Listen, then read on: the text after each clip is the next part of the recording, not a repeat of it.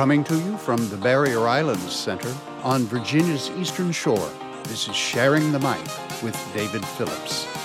You can find this podcast on the BIC website, Apple Podcasts, Spotify, and Google Podcasts. Be sure to like and hit that subscribe button. Several years ago, Hampton Roads Public Media, WHRO, did a series of short spots called Our Eastern Shore. On each of our podcasts, I will revisit one episode of those. Listen. During the 1830s, George Bigelow established a thriving commercial shipbuilding enterprise at Willis Wharf, Virginia, then known as Downing's Wharf. You're listening to Our Eastern Shore. George Bigelow believed in the teachings of Thomas Paine, a guiding force in the American Revolution, who wrote the influential pamphlet Common Sense. Paine also wrote that organized religion was the source of most of the world's problems. Old unsubstantiated stories claim that Eastern Shore clergy began preaching sermons claiming that George Bigelow was attempting to convert the area to Paine's radical philosophical beliefs. Northampton County records state that by 1833, Bigelow's business was having financial difficulty, and then in 1837 a mysterious fire destroyed his store and most of his waterfront shipyard. By 1840, Bigelow had left the eastern shore and moved to Norfolk, where, according to the United States Patent Office, he received a patent for an improved method of constructing ships. Our Eastern Shore is created by WHRO in partnership with the Barrier Islands Center. Funding has been provided by the Virginia Foundation for the Humanities. For more information, visit whro.org. My guest today is Wayne Bell Jr an Eastern Shore native who serves on the Barrier Islands Center Board of Directors. As one who professionally serves the youth of Hampton Roads, he is a valuable asset to the BIC. Wayne Bell, thanks for sharing the mic. Absolutely. Glad to be here today. Good. Um, I think you're the first person that I've interviewed that has been uh, born here. Where did you grow up? Uh, I grew up in Eastville, Virginia. Um, went to Northampton High School. And after graduating from Northampton High School, I went to Virginia State University where I majored in political science. I had aspirations to be a lawyer. Uh, after college, I ended up coming back to the Eastern Shore because I had finished military training boot camp and did not have an apartment after I left college. And so it made sense to come back home. And I started my working career as a substitute teacher in Northampton County Public Schools.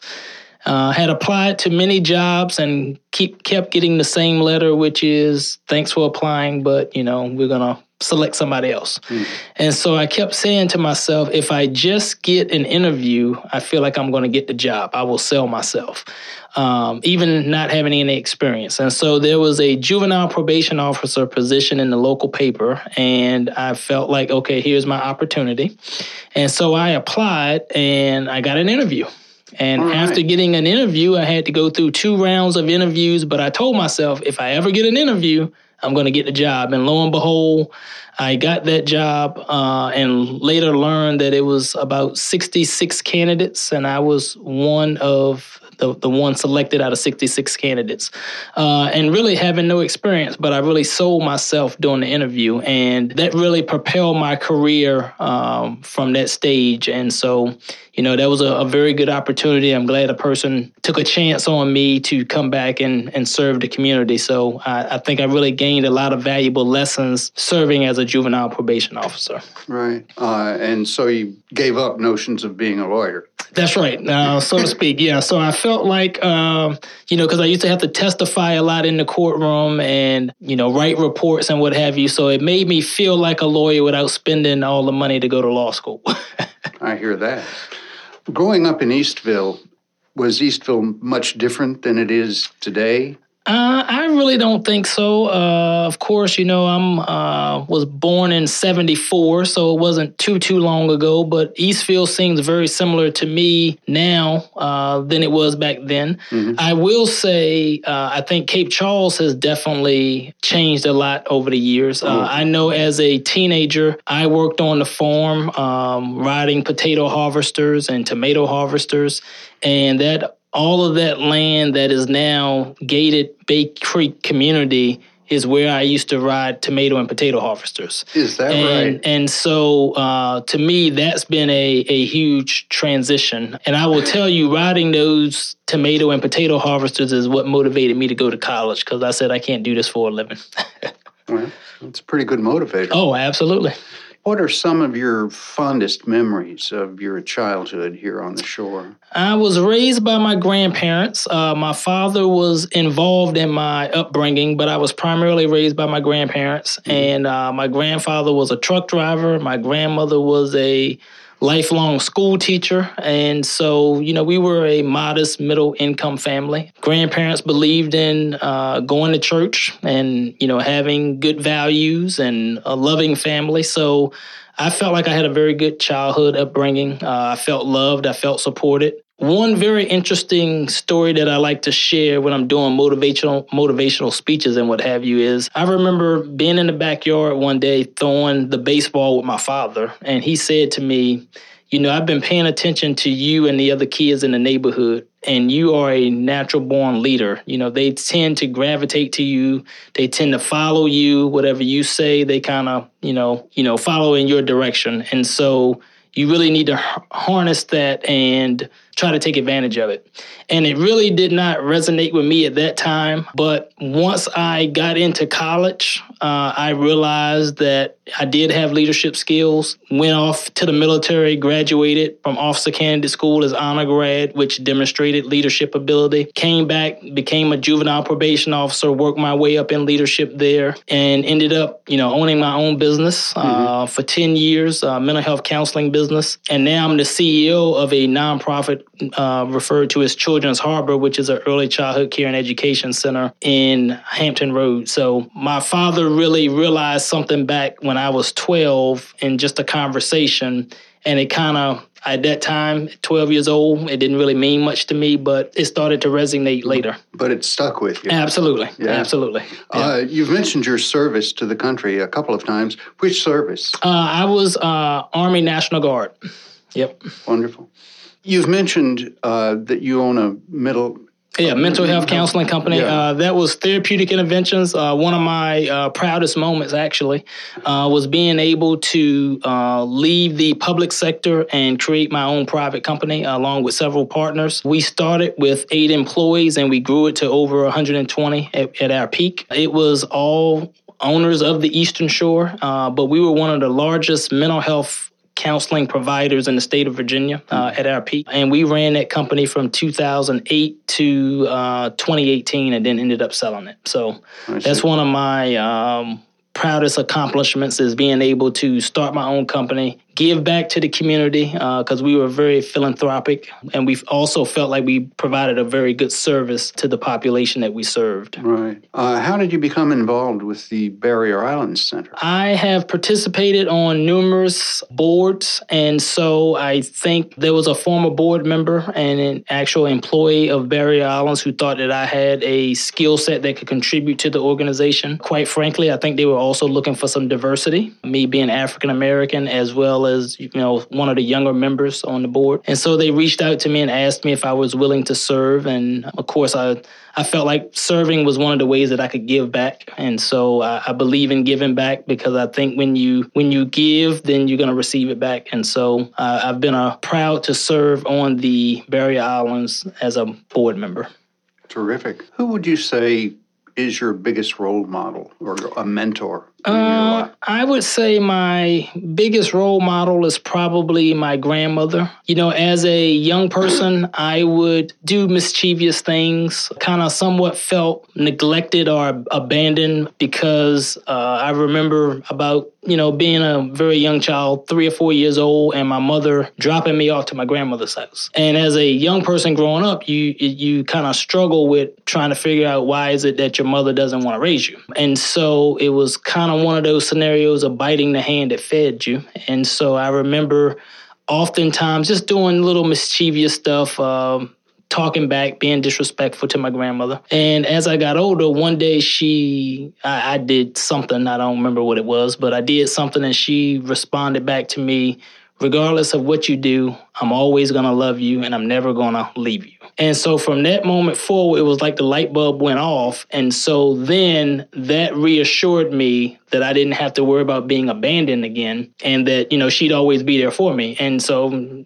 that, that's been the case. My grandmother's now 92. Uh, she resides here in Eastville. She is the one that kind of is my why, you know, what, what motivates you, what makes you tick. And it was always doing what I could to make her proud. And so I'd say she's been my my role model, my mentor. So nice story. Yeah. Very nice story. Now you say that your current employment is in Hampton Roads. Yes. You mean uh, you work across the bay? That's correct. So I'm actually the CEO of a nonprofit organization referred to as Children's Harbor. We do early childhood care and education. Mm-hmm. Uh, we have four centers in the Hampton Roads. Our corporate offices in Norfolk. So we have a center in Norfolk, we have a center in Chesapeake, Suffolk, and Portsmouth. But recently, we have expanded our services to the Eastern Shore. The oh. Eastern Shore is referred to as a child care desert, mm-hmm. which means they really lack a lot of child care facilities. And so Governor Ralph Northam, uh, at our request, put in his budget 250000 as seed money for us to try to expand to the Eastern Shore.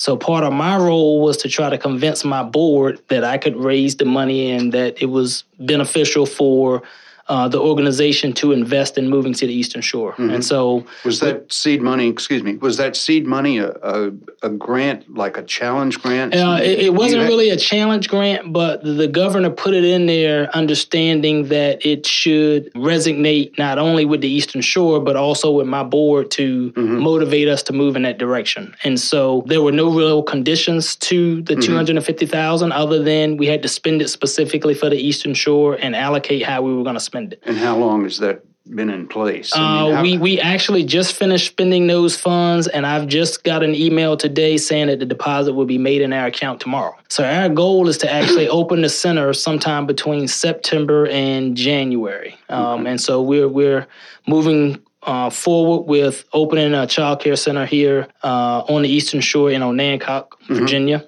Uh, and we anticipate it's going to employ anywhere from uh, 15 to 20 staff mm-hmm. and uh, service uh, approximately 100 children. So we're excited about that. Sounds wonderful. And I guess Onancock's the logical place because it's sort of central. Absolutely. Yep, centrally located. Uh, you have Perdue Farms nearby. You have the Shore uh, the the hospital, Riverside Shore Memorial Hospital, located nearby uh, Accomack County governmental offices. So it just makes sense to to actually be in in that area. So mm-hmm. it, it, worked out well. Do you see any relationship with the Barrier Island Center in your programming? Oh, uh, absolutely. I think with Barrier Island uh, being a nonprofit and Children's Harbor being a nonprofit, certainly we're going to hopefully collaborate uh, with with each other. I know that the Barrier Island offers educational opportunities to students, and so certainly right. we would want to partner in that regard too, because it's just one more outreach service that Children's Harbor can benefit from that's here and unique to the Eastern Shore. And so mm-hmm. we're definitely going to lean on the Barrier Island